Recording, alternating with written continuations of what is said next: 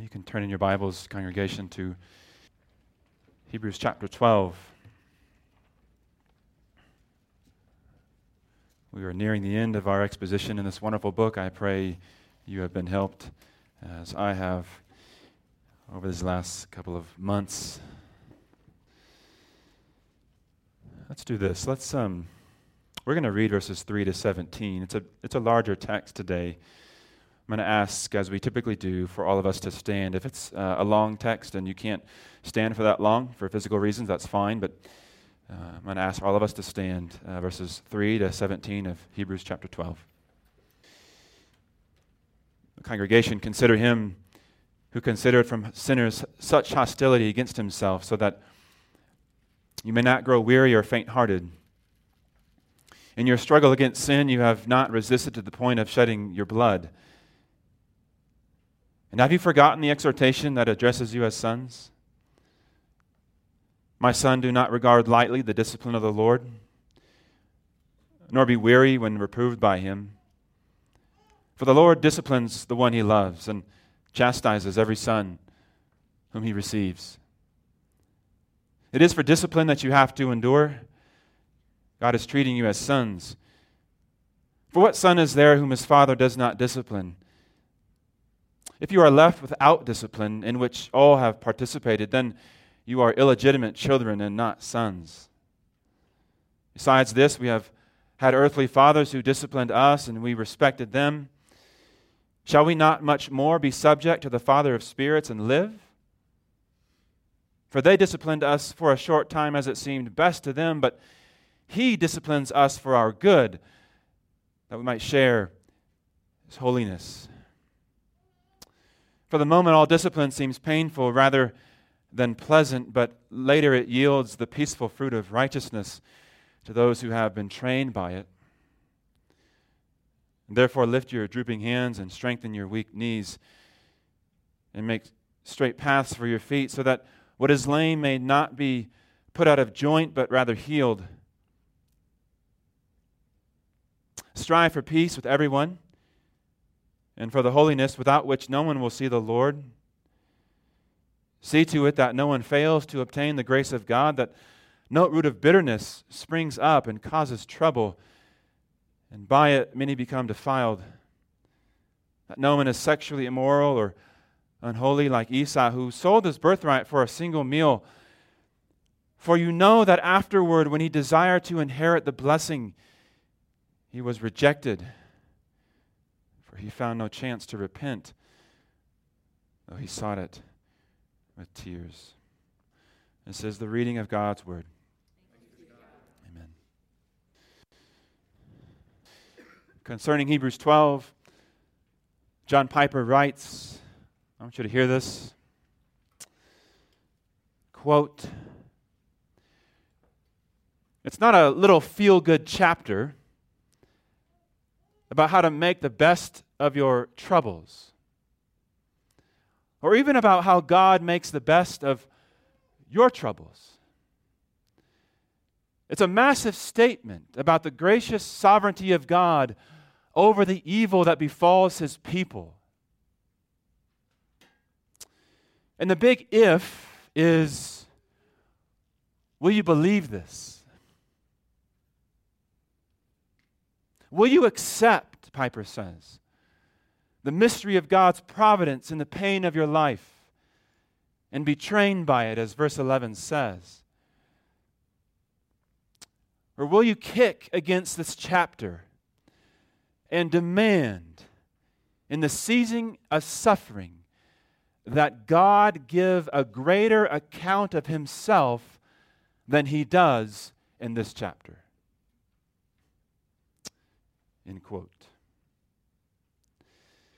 This text will force you, beloved, to draw conclusions regarding God and your affliction. It demands a response from you. What do you believe about suffering? These Christians to whom this letter was written were hard pressed. We've seen this not to the point of shedding their blood, verse 4, That is to say, their life wasn't on the line, at least not just yet. But they were suffering nonetheless. Mistreat- mistreatment, harassment. Uh, this is why some began to unanchor their faith and drift away. Chapter 2. Why some were leaving the faith and committing apostasy. Chapter 6. Some were dull of hearing. Chapter 5 and some were shrinking back, throwing away their confidence. Chapter 10. They were wondering if Jesus is worth it or if Jesus knows what he's doing in my suffering,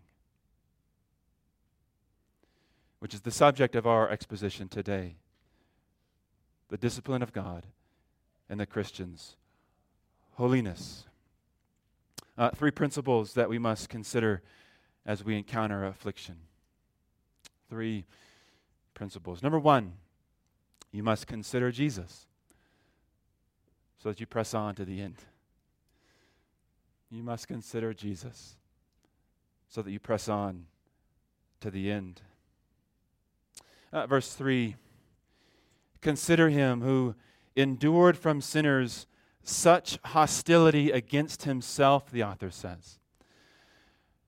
Why? So that you may not grow weary or faint hearted. So, I want you to think of Jesus, the author says. And I want you to think in particular of the hostility he received from sinners. Think about his Humiliation, the author says. There's two states of the work of Christ his work of humiliation and his work of exaltation, which begins at the resurrection. And the author says you need to consider, you need to think about Christ's humiliation, which I take to mean I want you to think about the soldiers laughing and mocking. Think about them hitting and spitting on Jesus. Think about Jesus being called the Prince of Demons. Think about his friends and his friends leaving him and denying him. Think about his offer of the gospel being snubbed. Can you imagine rejecting the very preaching of Christ? This is what I want you to consider, the author says. I want you to consider the opposition Christ faced in his life. Now, my question is why does the author want us to think about that? It's not something I often think about. Why? Well, for one, because the same kind of thing is happening to, the, to these Hebrew Christians and you and you need to get strength from Jesus to press on. Uh, secondly, and more to the author's point, as you can see, the author says, I want you to consider Jesus, and he has this relative clause, and then he has a purpose statement. Consider Jesus so that, it's a purpose statement, boys and girls, you may not grow weary or faint hearted in your struggle against sin, you have not resisted to the point of shedding your blood. So, when you consider Christ and his sufferings, I want you to compare that with what you're suffering. That's what the author wants us to do. And the author's point, I think, is if you do that, if you compare your sufferings to Christ, and namely the lack of shedding our blood, you're nowhere near being weary. You're nowhere near giving up or faint hearted. Your life isn't even on the line yet. Uh, John Brown says, quote, the Christian soldier should be thankful when his trials don't require his blood.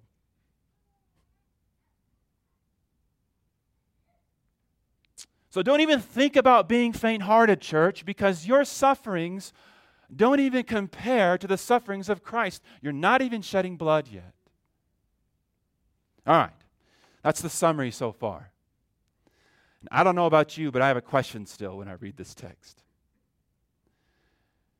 How does considering Jesus, here's the question re- i wrestled with not all week, but partial of the week. How does considering Jesus keep us from growing weary or becoming faint hearted? And the answer we just said was, well, because you're nowhere near his sufferings. And I get that. That humbles me. Thank the Lord. And I'm put low. Yes, I'm nowhere near um, the sufferings of Christ. I'm not shedding blood. So I'm, I'm humbled by that. But my further question in asking this text was Is there anything else in considering Jesus that helps me press on? Are you following?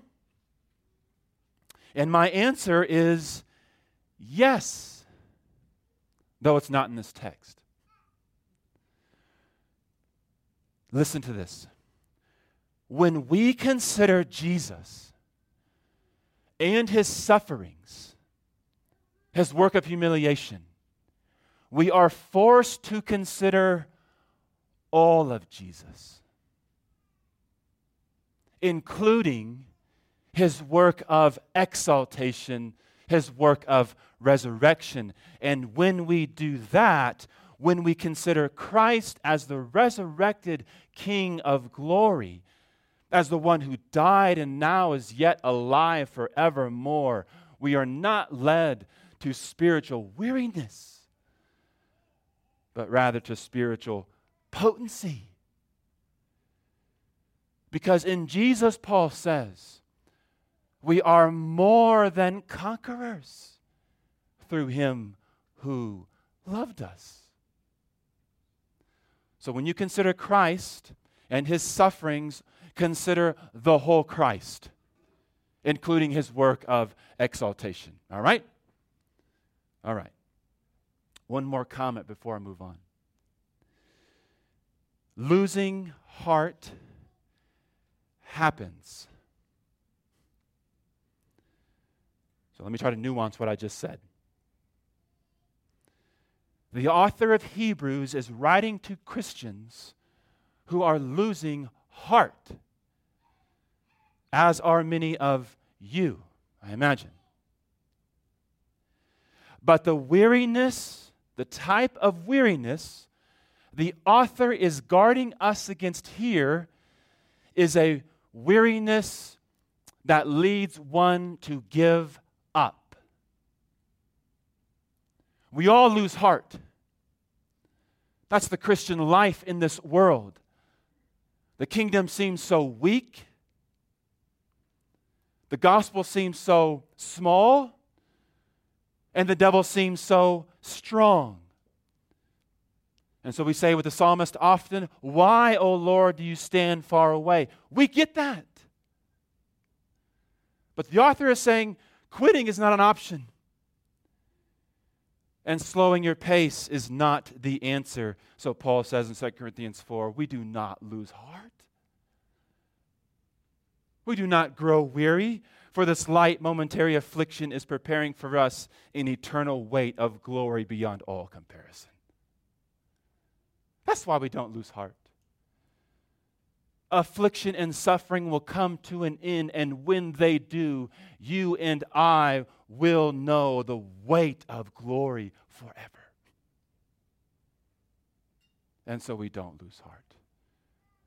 The question is in the meantime, before the weight of glory drops forever for us to enjoy, the question is will you consider Jesus and all that he is so that you press on to the end? Second, as you consider Christ in this life, you must also remember the exhortation concerning affliction. You must also remember the exhortation concerning affliction. Verse 5. Have you forgotten the exhortation that addresses you as sons? Have you forgotten that? My son, do not regard lightly the discipline of the Lord, nor be weary when reproved by him. For the Lord disciplines the one he loves, and chastises every son whom he receives. It is for discipline, verse 7, that you have to endure. God is treating you as sons. For what son is there whom his father does not discipline? If you are left without discipline in which all have participated, then you are illegitimate children and not sons. Besides this, we have an earthly fathers who disciplined us, and we respected them. Shall we not much more be subject to the Father of spirits and live? These Christians forgot the exhortation that God disciplines those he loves. They forgot that. And therefore, as is true with us, they misinterpreted their sorrow. They misinterpreted their afflictions. They saw their sufferings as odd. Why is this happening? What they were experiencing in the Christian life did not add up or line up with what they signed up for, or so they thought. And so the author reminds them Don't you love just the straightforwardness? Have you forgotten? Have you forgotten the exhortation that addresses you as sons? You must have forgotten. The Lord disciplines the one he loves. What son is there whom his father does not discipline? Where in the world did you get the idea that cross bearing was not a part of the Christian life? Where did you get that thought? Who told you that? What have you been reading? Who have you been listening to? You, must have forgot the exhortation because this is the Christian life. And furthermore, where did you get the idea that affliction was not a sign of God's love?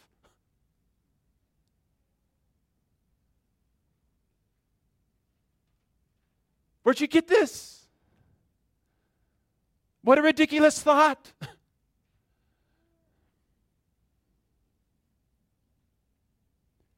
Weren't you told that if you should follow Jesus, you would need to lose your life? Weren't you told that, the author says? And weren't you told that once you followed Christ, He would begin the lifelong work of holiness? Weren't you told this? Which involves scrubbing you with the soap of affliction?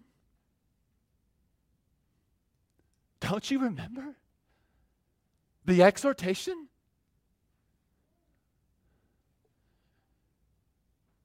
Cross bearing is not a part of the Christian life. Cross bearing is the Christian life. That's what you signed up for. What have you been reading?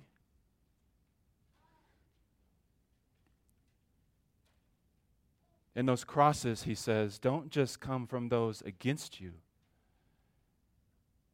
they come from He who loves you.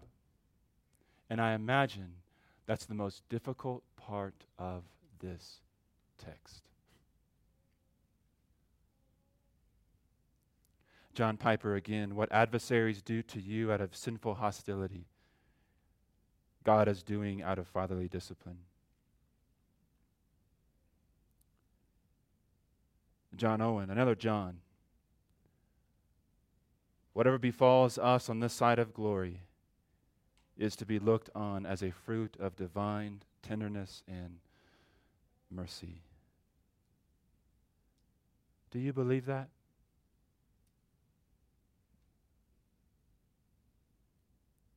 Do you believe that whatever befalls you on this side of glory is a fruit of divine tenderness and mercy? Did John Owen get it wrong?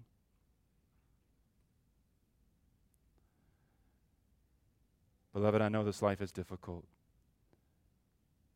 And I don't mean to be harsh.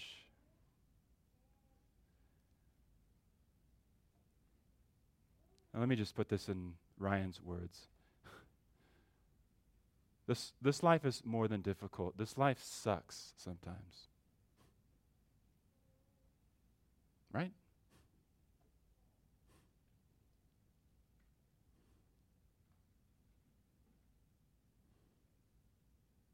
There is unspeakable pain. There are things that happen in your life that you can't explain. And there are events that just leave you confused and messed up. Just messed up.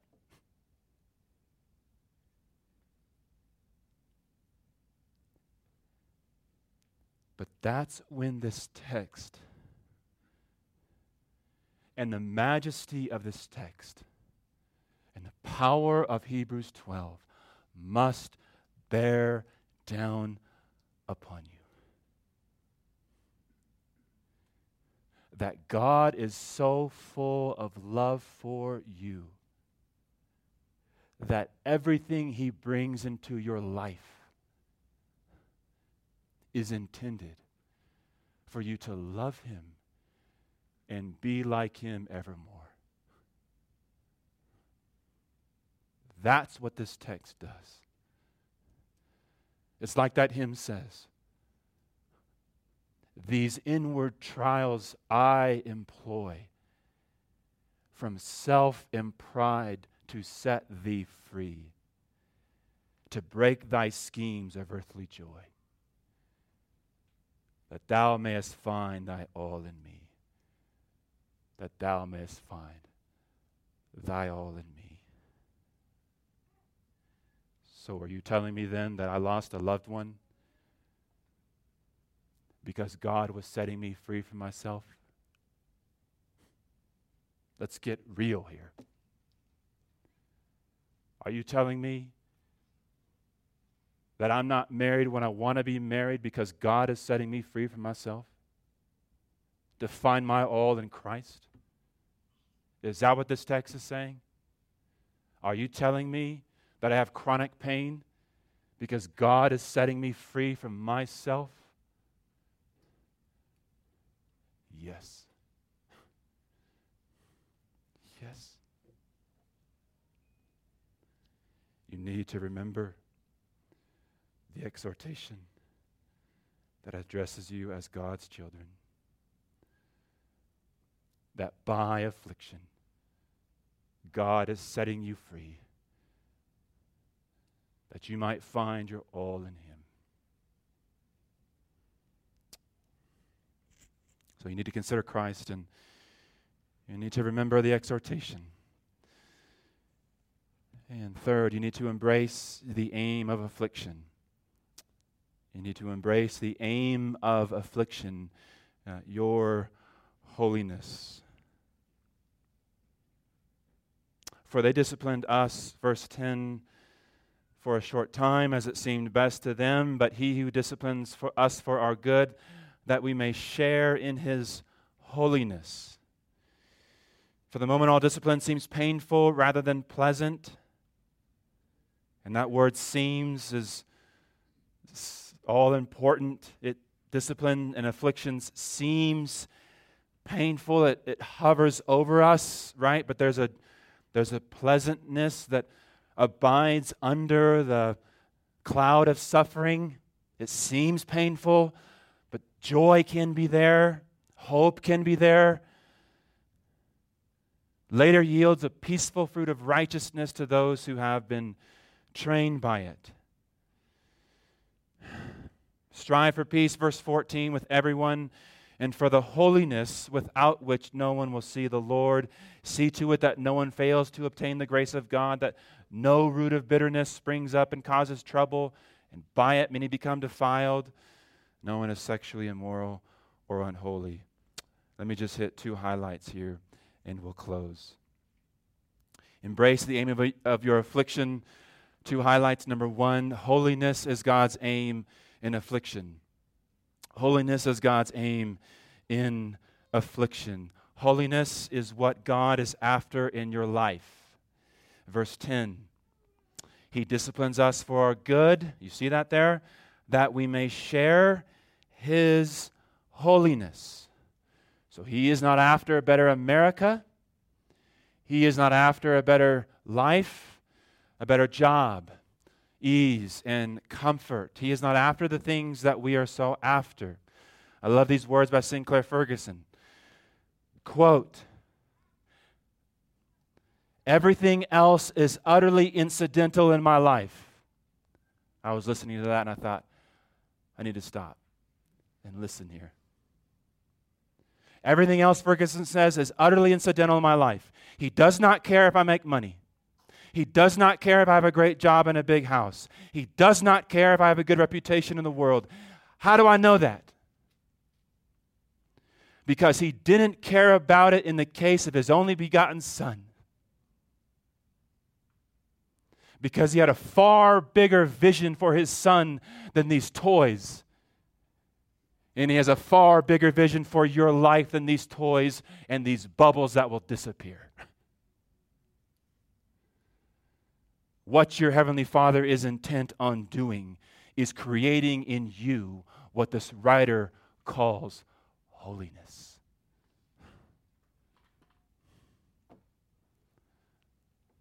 Two, strive for holiness without which no one will see the Lord. Verse 14. Strive for holiness this letter to the Hebrews is a pastoral divorce. All right? It is a pastoral divorce. Perhaps nowhere else in the New Testament is the Lord Jesus Christ set forth on display in a deeper, more beautiful way. That's my opinion. But, here's the big but, the theology of grace in this book is not an abstract exposition of doctrine. No exposition of grace in the entire New Testament is a chunk of theological fact. The apostles' doctrine has the goal or has a pastoral edge to it. That is, you must take everything the author has said about Christ, everything we've talked about, and understand that the goal of that grace is for you to strive for holiness. My friends, is your faith a biblical and saving faith? A faith that loves and pursues holiness?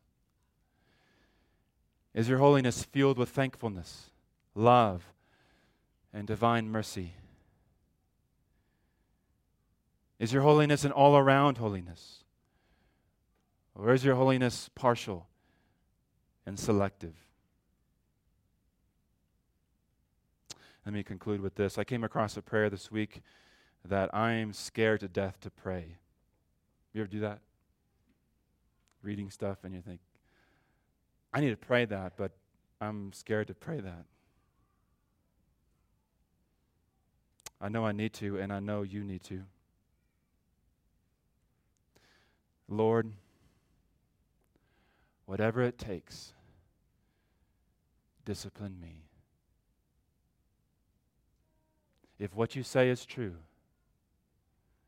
that affliction is a sign of your love, and you're setting me free from myself so that I can, I can have my all in Jesus, Lord, whatever it takes, whatever it takes, discipline me. Let's pray. Our gracious God, we give you thanks for the word of the gospel today. That Christ is our all, and you are committed to making him our all.